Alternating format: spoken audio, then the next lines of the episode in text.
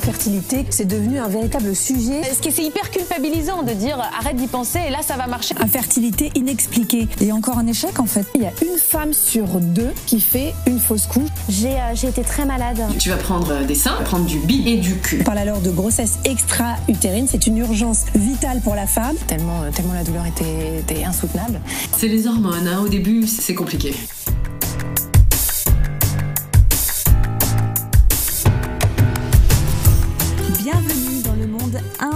De la maternité.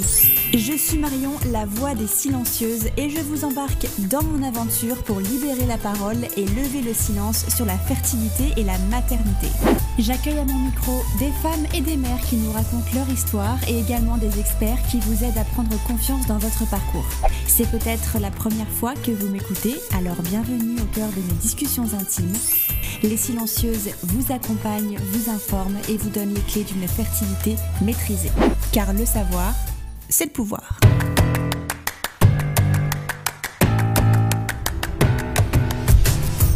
Lorsque Nathalie m'a contactée pour raconter son histoire à mon micro, j'ai été particulièrement touchée. Touchée par son parcours, sa force et son optimisme. Nathalie vit ce que l'on appelle des fausses couches à répétition. Elle enchaîne les déceptions qui ne font que faire grandir son inquiétude. Suite à des examens approfondis, elle reçoit ce coup de téléphone, cet appel qui changera sa vie. Nathalie apprend qu'elle est atteinte de translocation chromosomique, un phénomène rare qui complexifie le chemin vers la maternité. C'est alors un véritable parcours du combattant qui se lance, PMA, congélation d'ovocytes, menace de trisomie, toutes ces difficultés se dressent sur le chemin de Nathalie jusqu'au jour où elle apprend le cancer de son compagnon Basile. Je ne vous en dis pas plus et vous laisse écouter son histoire.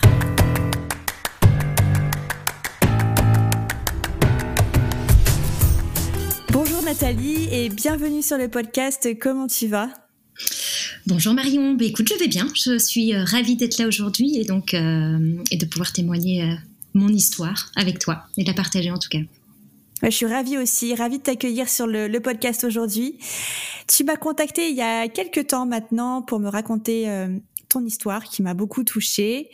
On en a discuté un peu, un peu ensemble. Avant d'en dire plus, je vais te demander de te présenter en nous donnant ton nom, ton âge, ce que tu fais dans la vie et nous dire d'où tu nous parles. Alors, je m'appelle Nathalie, j'ai 38 ans. Euh, je te parle là de Bruxelles. Je, vis à Bruxelles. Euh, je travaille comme directrice artistique. J'ai lancé mon propre studio créatif il y a maintenant pas mal d'années.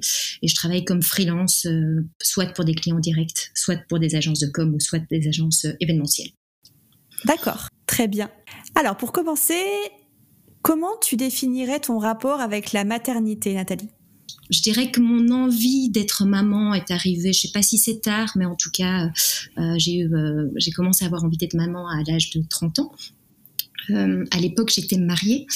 Et, donc voilà, dès qu'on a parlé bébé, je suis rapidement tombée enceinte. Donc c'était une excellente nouvelle.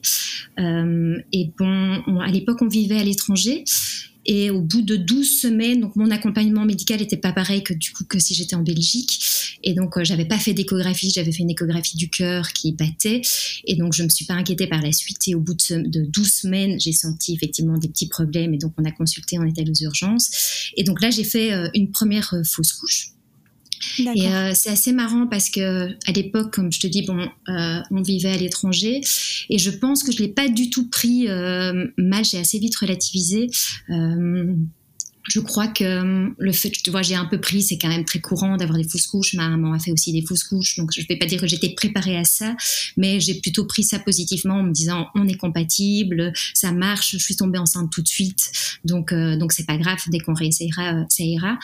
Et étant donné qu'on habitait à l'étranger et qu'on avait un peu des soucis avec les assurances, c'était un peu compliqué. On a un peu mis notre projet de bébé un petit peu au frigo en se disant qu'on allait vivre notre rêve américain jusqu'au bout et profiter de cette expérience expat. Et euh, et donc, euh, donc voilà. Et donc, euh, on est rentré en Belgique, je pense, en 2013. Et donc là, j'ai, on a voulu à nouveau avoir un, un, bébé. Et malheureusement, notre couple n'a pas survécu, je vais dire, à notre retour en Belgique. Mhm. Euh, on est quand même resté longtemps ensemble, on est resté 15 ans ensemble, donc c'est pour ça que je dis que mon parcours est un petit peu atypique parce que j'aurais jamais cru du coup me retrouver célibataire à 34 ans sans enfant. Euh, et donc là, euh, me retrouvant donc célibataire à, 34 ans, je commence un petit peu à paniquer, etc. Et donc mon envie de bébé évidemment est encore plus grand à ce moment-là. Et donc là, je décide d'anticiper, en tout cas d'acheter, je vais dire ça comme ça, ma tranquillité. Et donc, je décide euh, de faire un premier bilan de fertilité et de congeler euh, des ovocytes vraiment en prévention. Et donc, je ne sais pas si en France c'est autorisé, mais en Belgique, c'est, légal. Donc, euh, une femme a le droit seule, célibataire, euh, de se lancer dans cette démarche et donc de congeler euh, ses ovocytes. Ça, c'est génial. c'est, génial. Ça, franchement, pour ça, la Belgique est hyper avancée. Et donc, mm. franchement, c'est une grande chance. Et donc, du coup, je, je congèle. On fait un premier bilan fertilité. Donc là, on me fait prise de sang, etc. Là, très bonne nouvelle. on me dit qu'à 34 ans, ma réserve ovarienne est magnifique. Mon taux, c'est mon hormone, donc AMH est très bonne. Et donc, on prélève, on fait euh, une première ponction. Donc là, j'ai pile 35 ans. Euh, et là, j'ai 8, 8 ovocytes qui sont prélevés.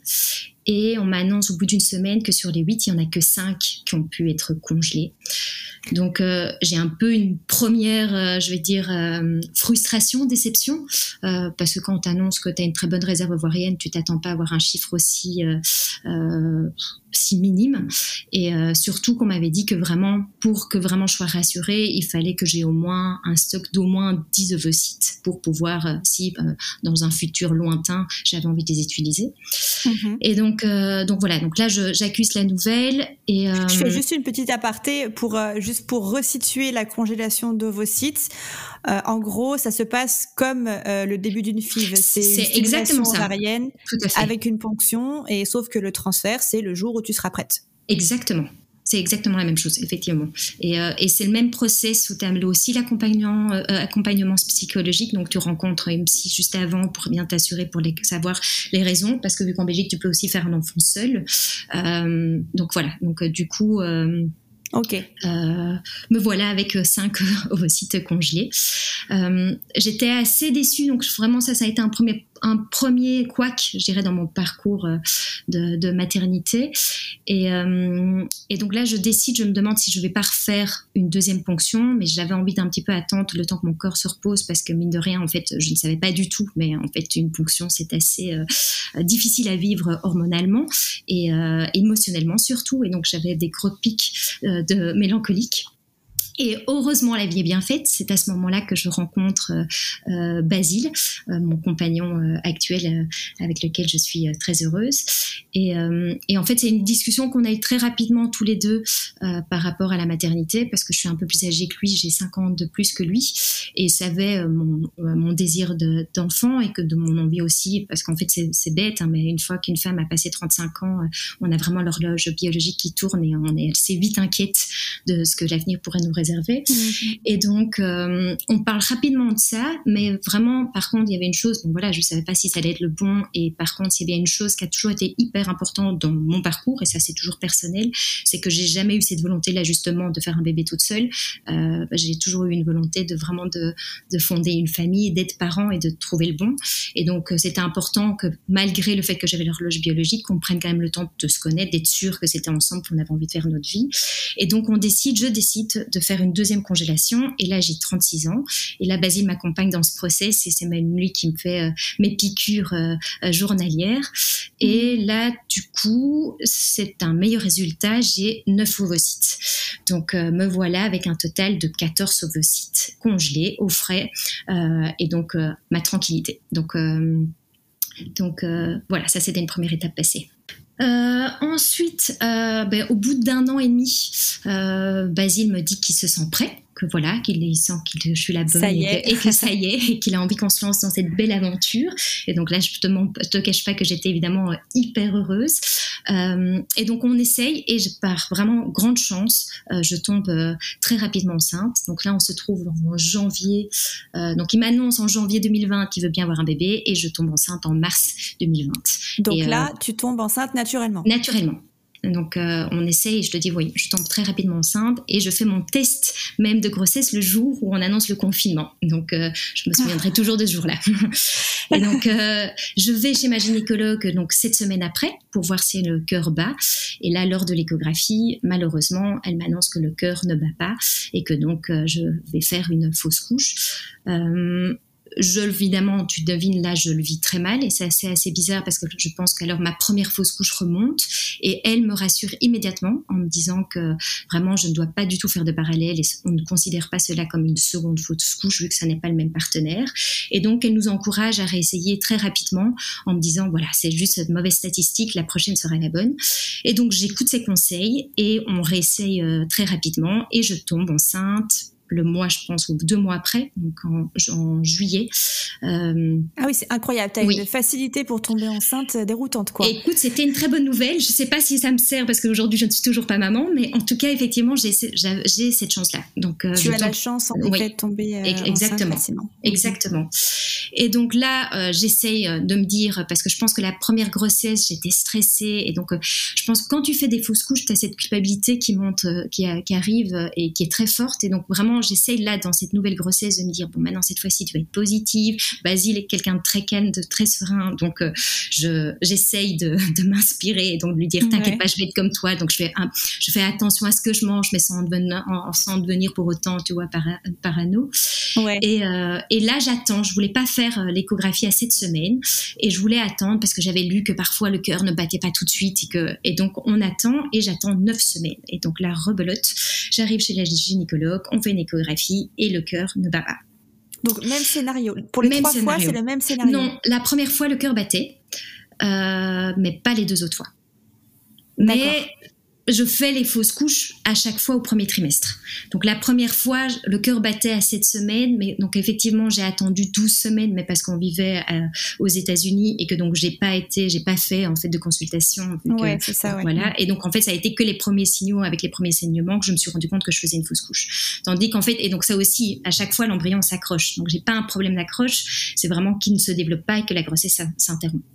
D'accord. Et à partir de là, est-ce que le médecin te dit enfin, on va investiguer ou pas? Exactement. Donc là, elle voit en plus, je pense, ma panique et euh, mon stress et ma tristesse sur le visage. Et donc là, elle me dit, OK, on va, on va lancer un, nouveau bilan de fertilité et principalement pour essayer de trouver la cause de ces fausses couches. Je l'avertis que ma maman a fait plusieurs fausses couches aujourd'hui. Enfin, elle avait fait elle aussi à l'époque plusieurs fausses couches. Bon, je lui avais déjà dit, elle n'avait pas tellement tenu compte de ça et je peux comprendre qu'on ne tient pas forcément toujours compte des antécédents.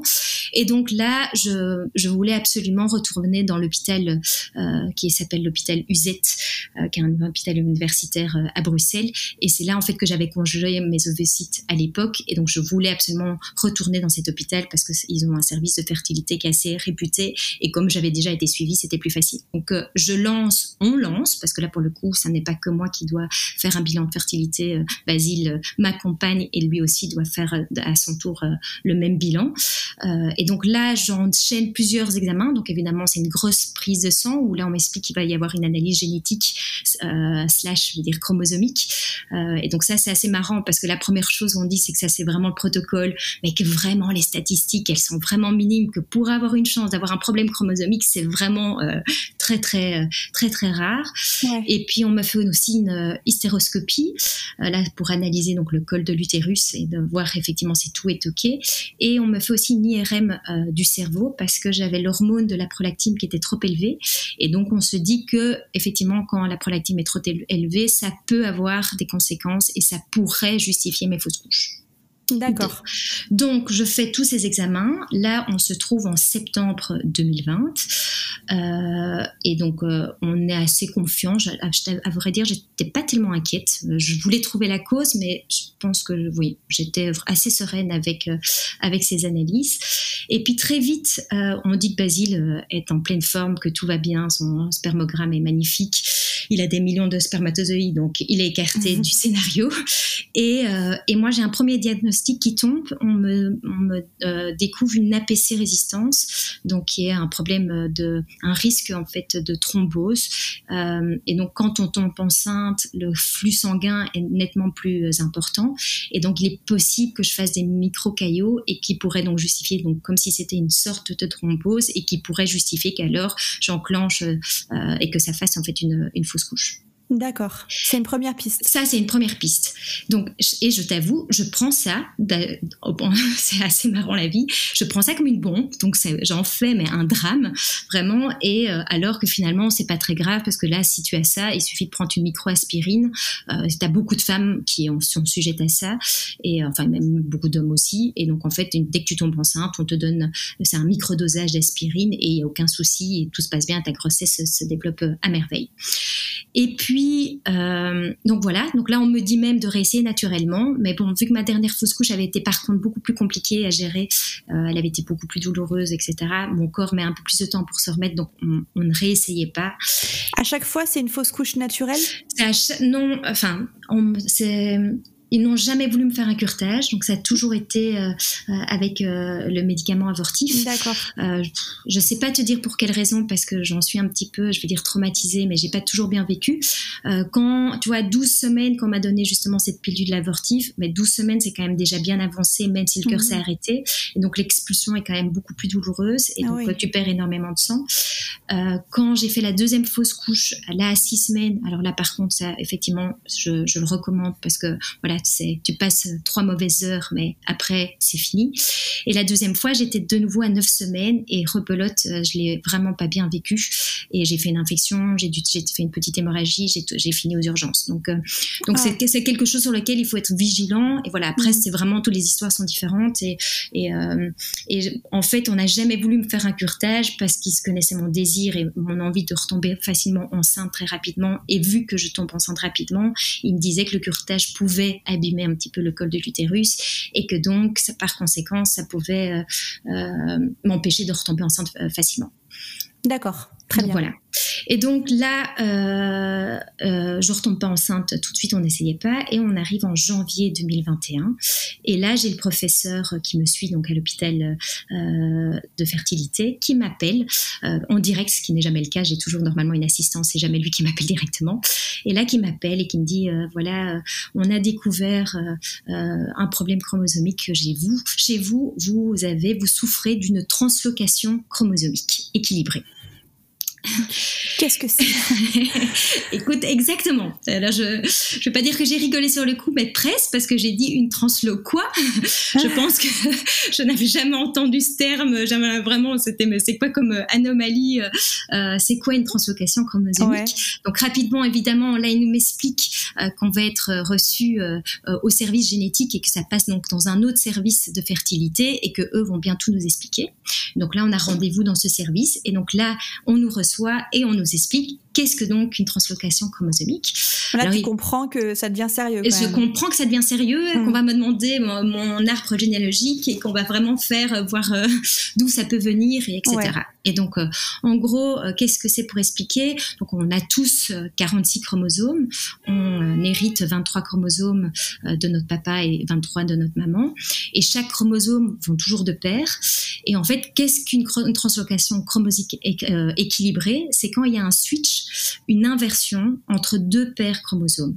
Donc chez moi, par exemple, le chromosome 5, une des paires du chromosome 5, c'est inversé avec la paire du chromosome 1. D'accord.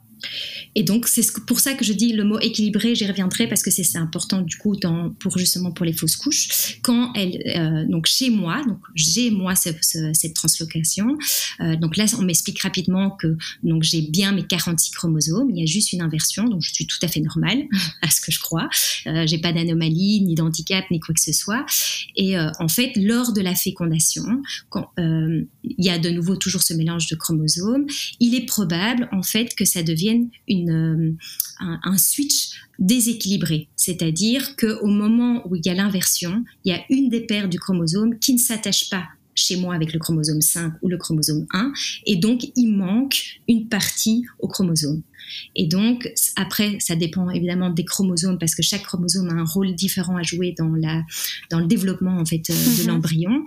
Mais vu que chez moi, c'est le 5 et c'est le 1, je pense que le 5 est assez important. Euh, il joue un rôle très important justement dans le développement. Eh ben, ça rend le bébé qui n'est pas viable. D'accord.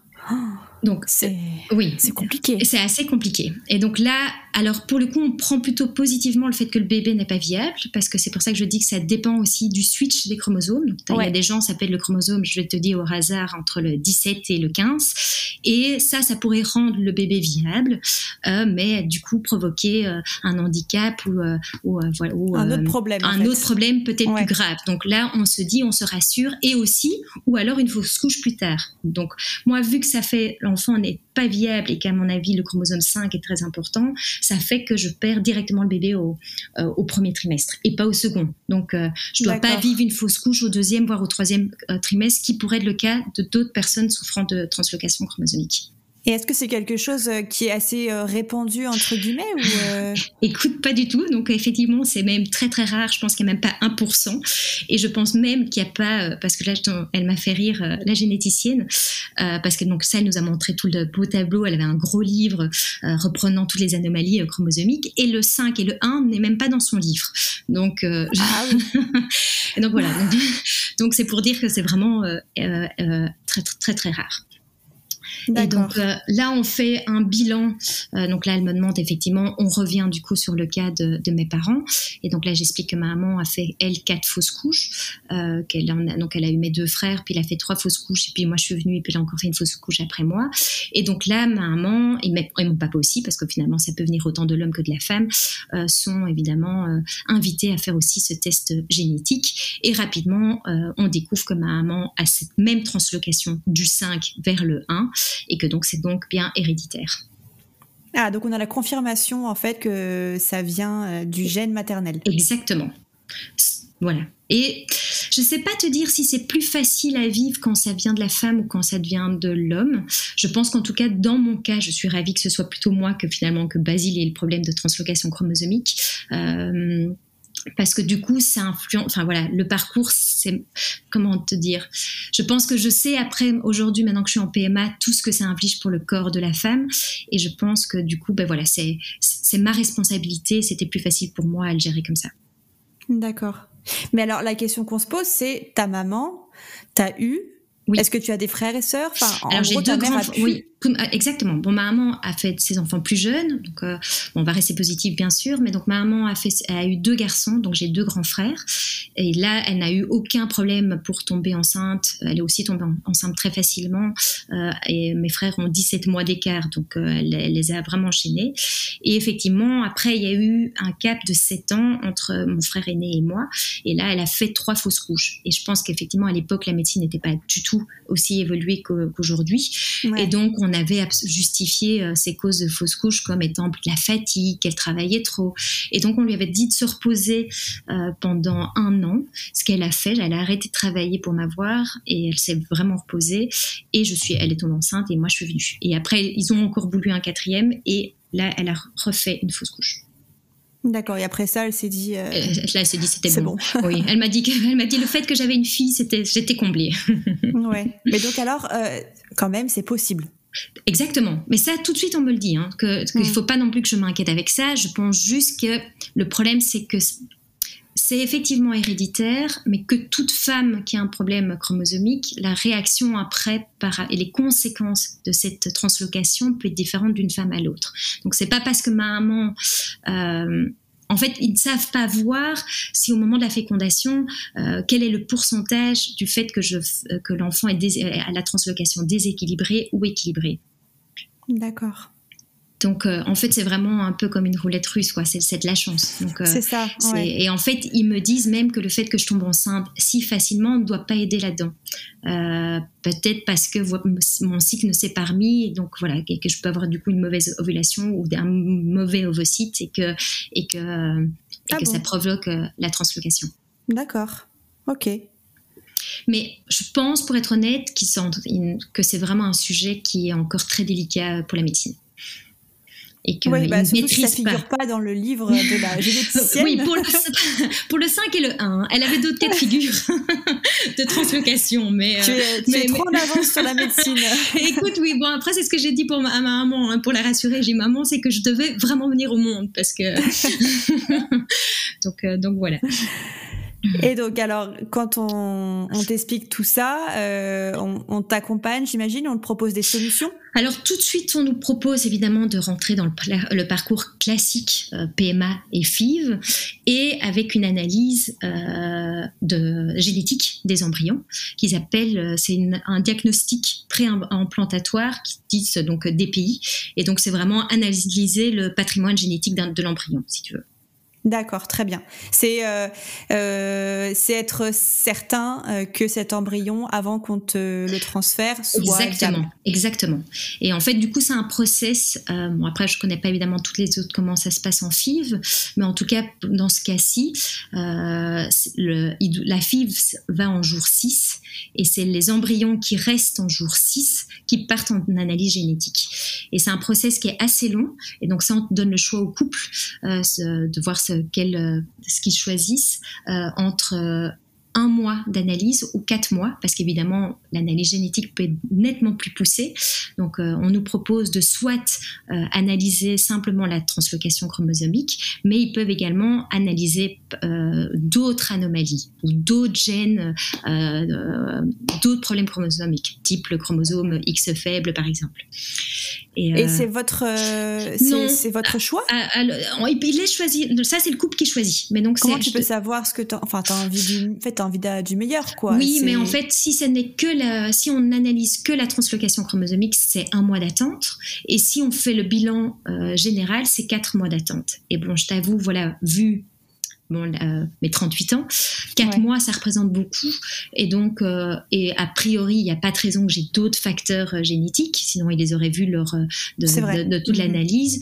Et donc, on part du principe qu'on va juste s'arrêter avec la translocation chromosomique. Et là-dedans, ils nous disent bien qu'ils savent, ils savent trier les équilibrés des déséquilibrés mais ils ne savent pas voir si, parce que c'est tout à fait possible aussi que l'enfant n'hérite pas de ma translocation chromosomique et donc soit tout à fait normal et que donc le switch euh, soit soit bon, donc euh, il n'y ait pas de, que le 5 n'est pas switché avec le 1, je veux dire.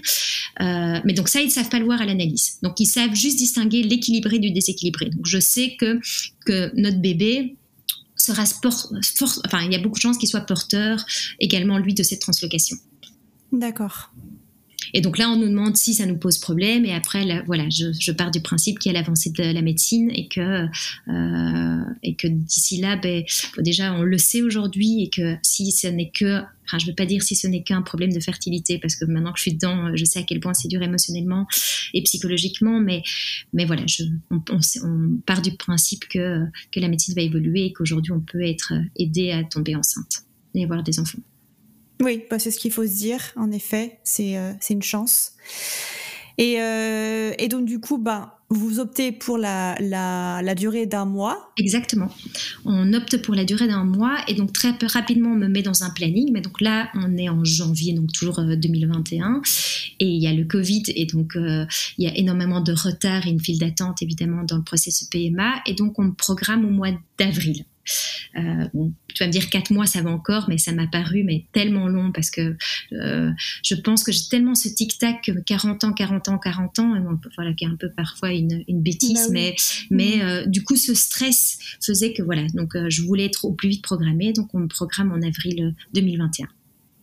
Et donc là, même principe. Ah oui, il décide de pas. là, en fait, le, gynécologue me conseille de refaire une nouvelle ponction et ne pas utiliser mes, mes ovocytes qui étaient congelés à l'époque mhm. euh, parce que de, de, nouveau une fois encore ma, ma, réserve ovarienne est toujours très bonne. Et donc il me dit autant utiliser et vider en fait cette réserve et de conserver ceux que vous avez fait à 35 ans et 36 ans. Comme ça ça on, les garde pour plus tard. Et donc euh, me voilà reparti pour une pour une pour une ponction. Euh, et de cette ponction-là, euh, j'ai 11 euh, ovocytes. Donc, euh, chaque fois, je m'améliore dans, toutes mes ponctions. tu vois, tu sais voir du positif. c'est vrai. c'est important. Hein. C'est comme ça qu'on rebondit. Hein. C'est très important. C'est vrai. Donc, Et donc là, j'ai 11 ovocytes prélevés. Et donc là, on m'explique. Et donc, je sais que je vais être appelée en jour 6. Euh, et donc, sur les 11, il y en a 9 qui ont fécondé. Et puis en jour 5, il en reste euh, encore 5. Donc, c'était plutôt encore une bonne nouvelle. Et en jour 6, il y en a 4 qui euh, partent, je veux dire, enfin, qui, qui, qui, représentent des anomalies. Et donc, ils décident de les écarter. Et donc, il m'en reste plus qu'un seul en jour 6. Et donc euh, ça, on m'appelle. Donc là, c'est un premier coup dur. Euh, je le prends assez euh, comme une bombe. Et donc là, tout de suite, on me rassure. Mais attendez, il en suffit qu'un. ne vous inquiétez pas. et pourquoi, en fait, je pense qu'ils vont en jour 6 Ça, je le dis aussi. C'est parce que, évidemment, ça, donc tout est remboursé par, par, par la mutuelle. Mais l'analyse génétique n'est pas remboursée. Donc l'analyse de chaque embryon est, est payante. Et donc, je pense que du coup, il faut aller jusqu'au jour 6 pour vraiment prendre les meilleurs embryons pour partir en analyse génétique. D'accord. Parce que nous, en France, c'est vrai que ça s'arrête souvent à J5. D'accord. Ah ben, j'en aurais plus si c'était J5. ça, me, ça, me plairait qu'il fasse en, J, en, J5, à vrai dire. Euh, ouais, bah après, tu en avais 4 en J6 quand même, non? Non, pas cette fois-là. Donc la première ponction, j'en ai, j'en ai plus qu'un seul Oui, parce qu'ils étaient, ils étaient euh, pas viables en fait, les 4, euh, sur 5. Ouais.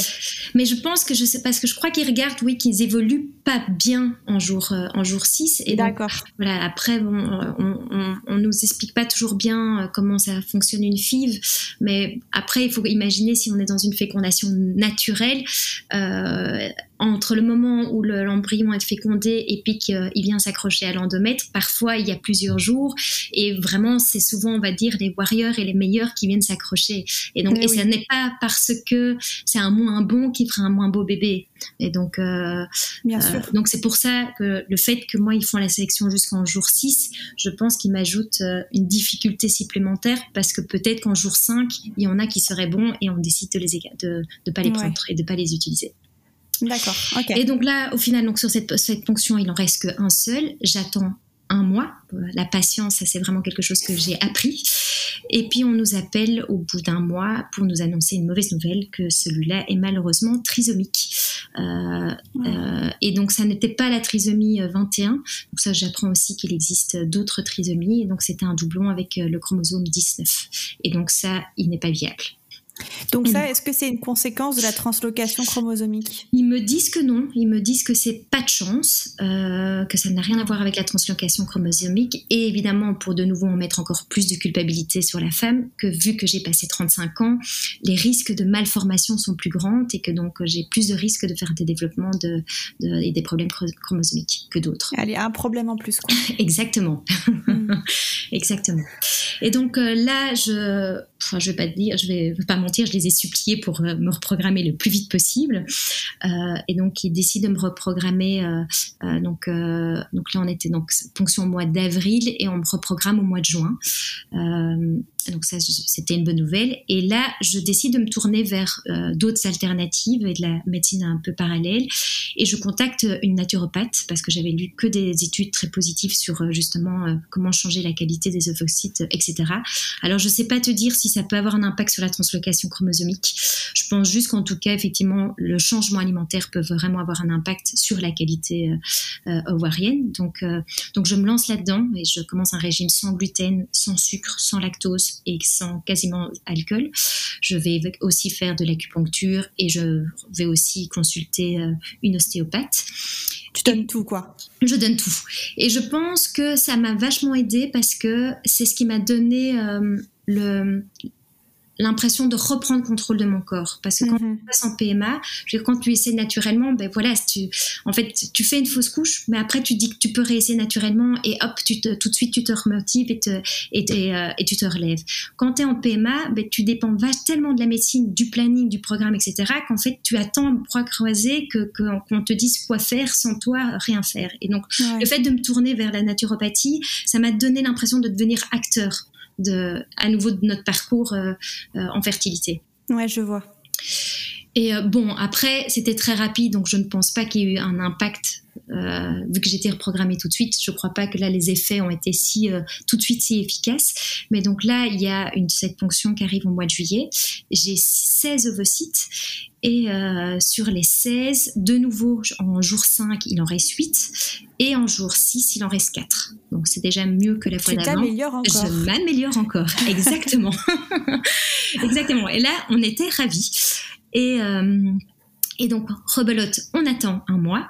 Et puis là, euh, le service euh, génétique m'appelle pour nous dire que sur les quatre, euh, deux sont, ont la translocation déséquilibrée, que un est à nouveau trisomique. Là, c'était pas le 19, je sais plus c'était quel chromosome, mais c'était encore un autre. Mais que le quatrième est d'excellente qualité. Ah, super. Voilà, donc je crois qu'il était de qualité AB et qui est une des meilleures, une des meilleures qualités pour les embryons.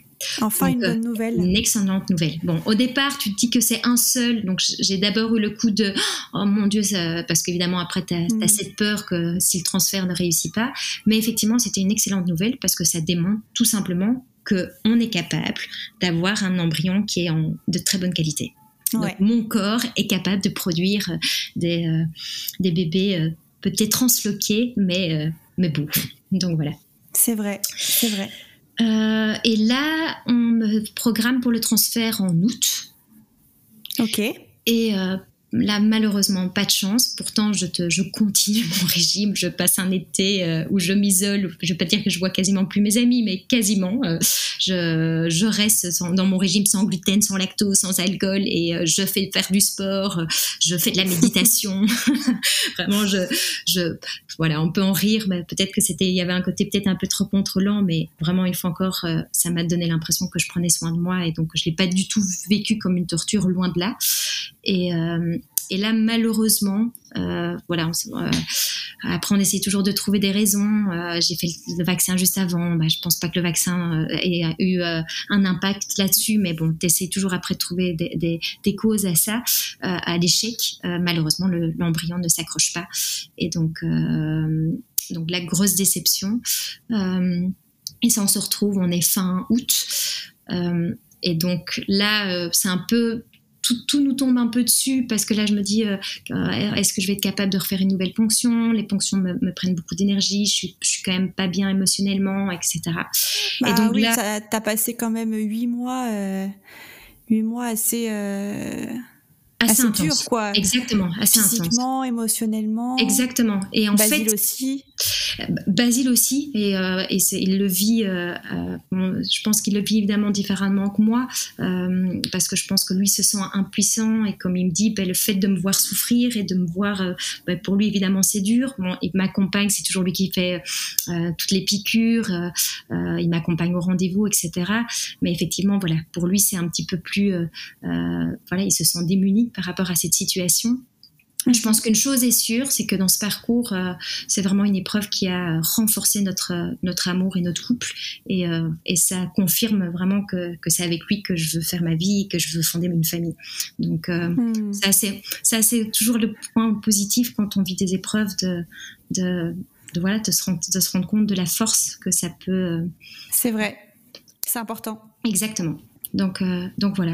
Mais bon, là, j'avoue que voyant euh, mes 39 ans arriver, je ne me voyais pas repartir dans le parcours ponction euh, analyse génétique parce que vu que c'est du coup un process un peu plus long que, que si c'est déjà la FIV naturelle c'est long entre la ponction puis la FIV et puis le transfert mais je m'ajoute en fait un mois voire deux mois parce que vu qu'il y a un mois d'analyse et puis qu'ils doivent se caler sur mon cycle j'ai souvent deux mois de battement d'attente avant de pouvoir avoir le transfert. Donc en fait ça me donne très peu de possibilités de PMA euh, euh, par an, ça me mhm. donne deux, deux chances. Donc, euh, euh, donc finalement, quand on essaye naturellement, ben, on a 12 chances. Ben là, mes chances sont complètement réduites. Et donc euh, là, donc là tu repenses à ton petit stock qui est exactement, exactement. Et là, je leur dis, écoutez, vous êtes mignons de me dire que euh, que on va les garder pour un deuxième bébé. Là, je... Euh, faisons un focus d'abord sur un bébé et on sera déjà vraiment ravis avec un. Et, ouais. et donc euh, et donc là, ils acceptent évidemment. Et donc on décongèle les les 14 ovocytes et on les féconde fin septembre. Et euh, donc là, donc il y a 14, donc on décongèle les 14. Sur les 14, euh, là, il y en a deux qui n'ont pas survécu à la décongélation. Euh, puis sur les 12, je pense qu'il y en a 9 qui ont fécondé. Et puis en jour 6, il en reste deux. Ok. Et donc euh, là, euh, pareil, on repatiente pendant un mois pour savoir euh, quel va être le verdict. Et on nous appelle et là, on nous dit que un sur deux, un est transloqué déséquilibré et l'autre est de nouveau d'excellente qualité. Ok, très bien là, vraiment, je le prends. Pour le coup, ça a été la meilleure de mes nouvelles. Comme quoi, vraiment, on encaisse les chocs.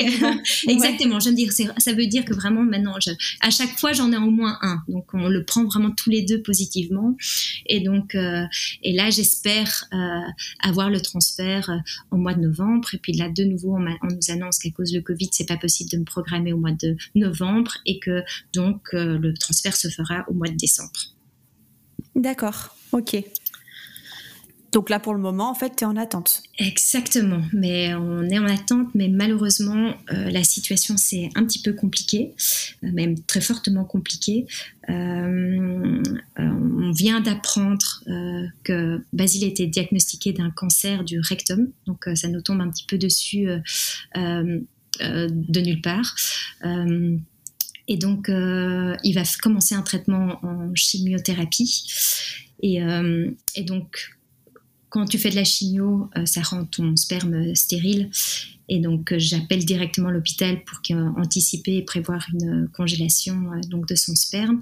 Et en fait, là, tu rentres directement dans un autre service. Donc, ça n'est plus le service génétique, mais le service oncofertilité.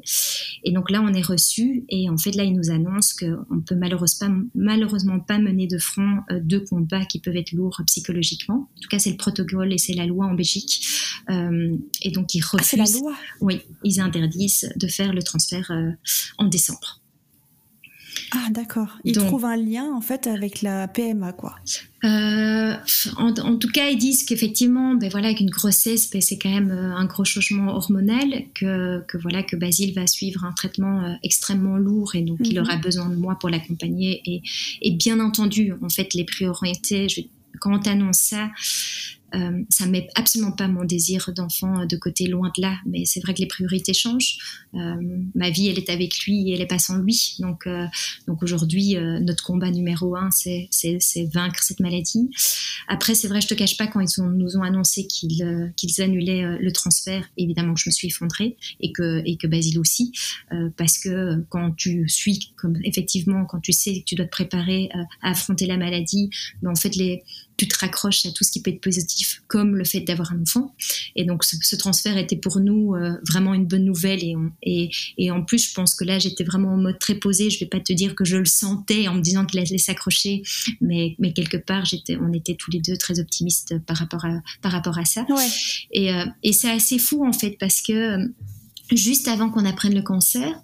Euh, donc je savais qu'on avait ce transfert euh, euh, qui était programmé, mais j'avoue qu'on avait commencé tous les deux à, se poser le pour et le contre finalement du parcours en PMA et du fait que c'était assez lourd psychologiquement à suivre. Et en fait j'ai eu la conclusion que je trouvais finalement qu'enchaîner les fausses couches était, je vais pas te dire plus facile, mais que j'arrivais à mieux le gérer que finalement que je, euh, que, que, gérais la PMA. Et donc on avait pris la décision de, de réessayer naturellement. D'accord. Euh, donc voilà, écoute, on a eu un mois, on verra. J'ai pas encore, euh, peut-être que ce mois-ci, on ne sait jamais. Croyons, euh, ayons confiance. Euh, on a peut-être une belle étoile.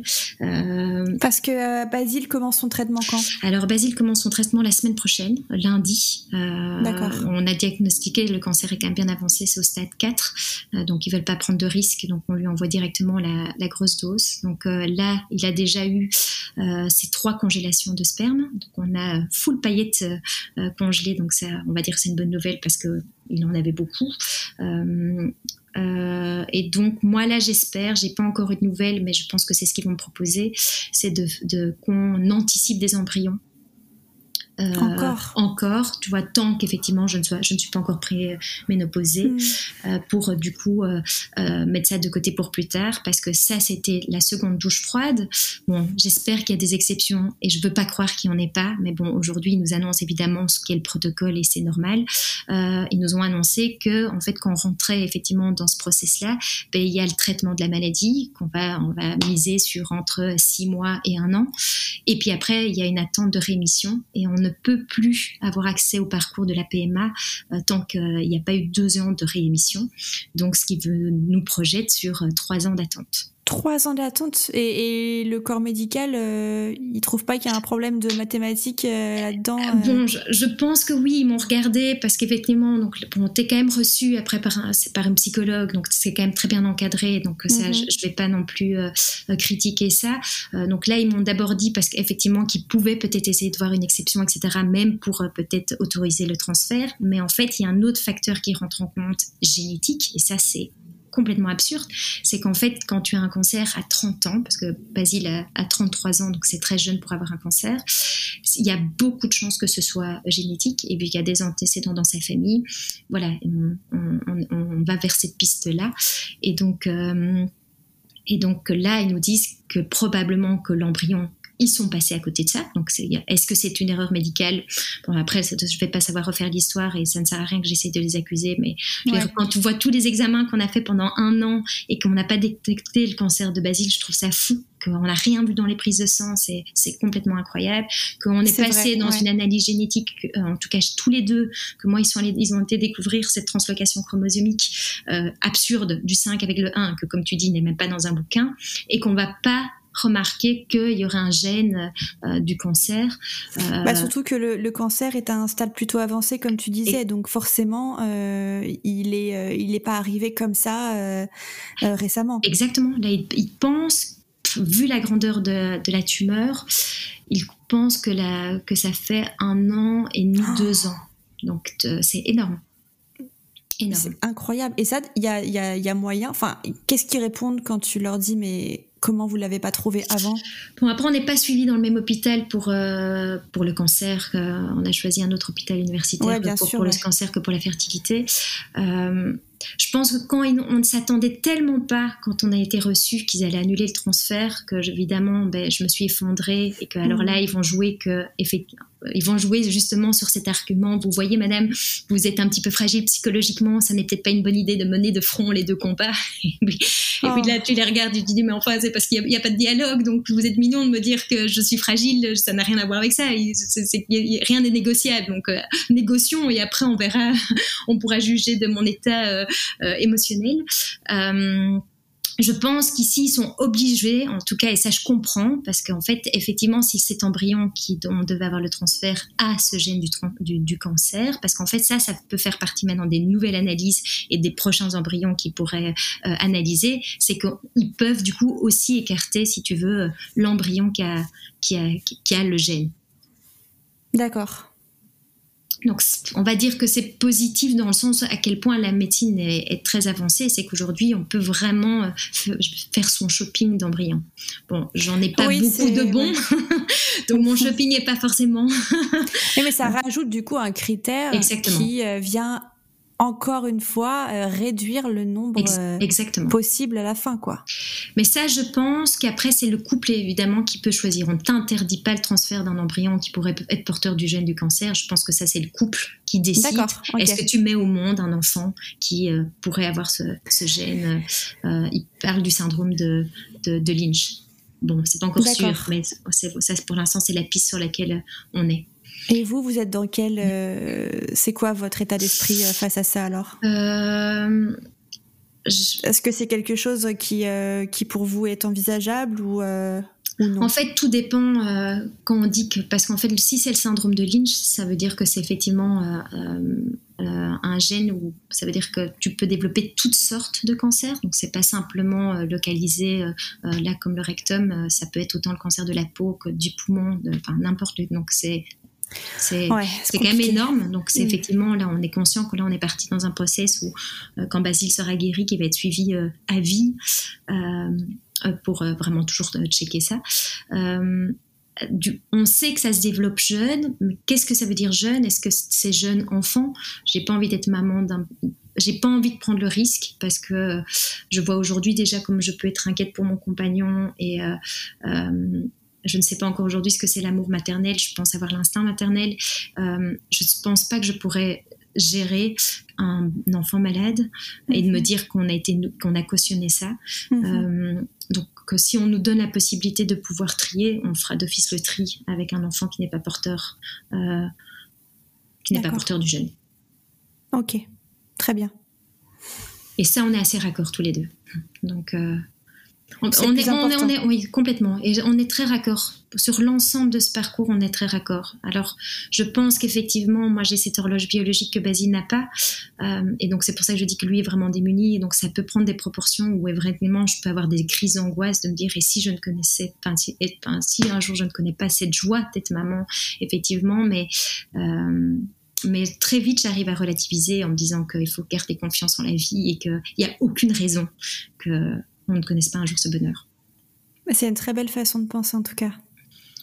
Je pense que c'est l'espoir qui fait vivre. Hein. On me l'a dit, euh, vraiment de c'est très important de s'écouter et de pas pas toujours écouter euh, les autres et de pas écouter parfois les réflexions qui peuvent être très maladroites.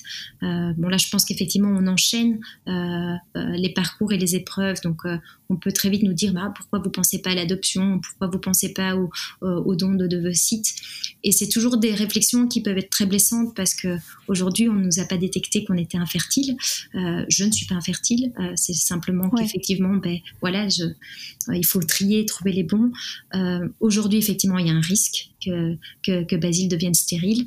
Euh, c'est pour ça de nouveau qu'on a été préventif, mais c'est pas sûr à 100% qu'il le soit. Euh, donc on va rester optimiste et on va se dire que peut-être qu'après la chimio, qu'une fois qu'il sera guéri, parce qu'effectivement ça ira pas naturellement tant qu'il n'est pas guéri, mais, mais que mais qui sera peut-être à nouveau tout à fait fertile et mhm. et qu'on pourra de nouveau essayer naturellement. Bah, c'est ce que je vous souhaite de tout cœur. Merci.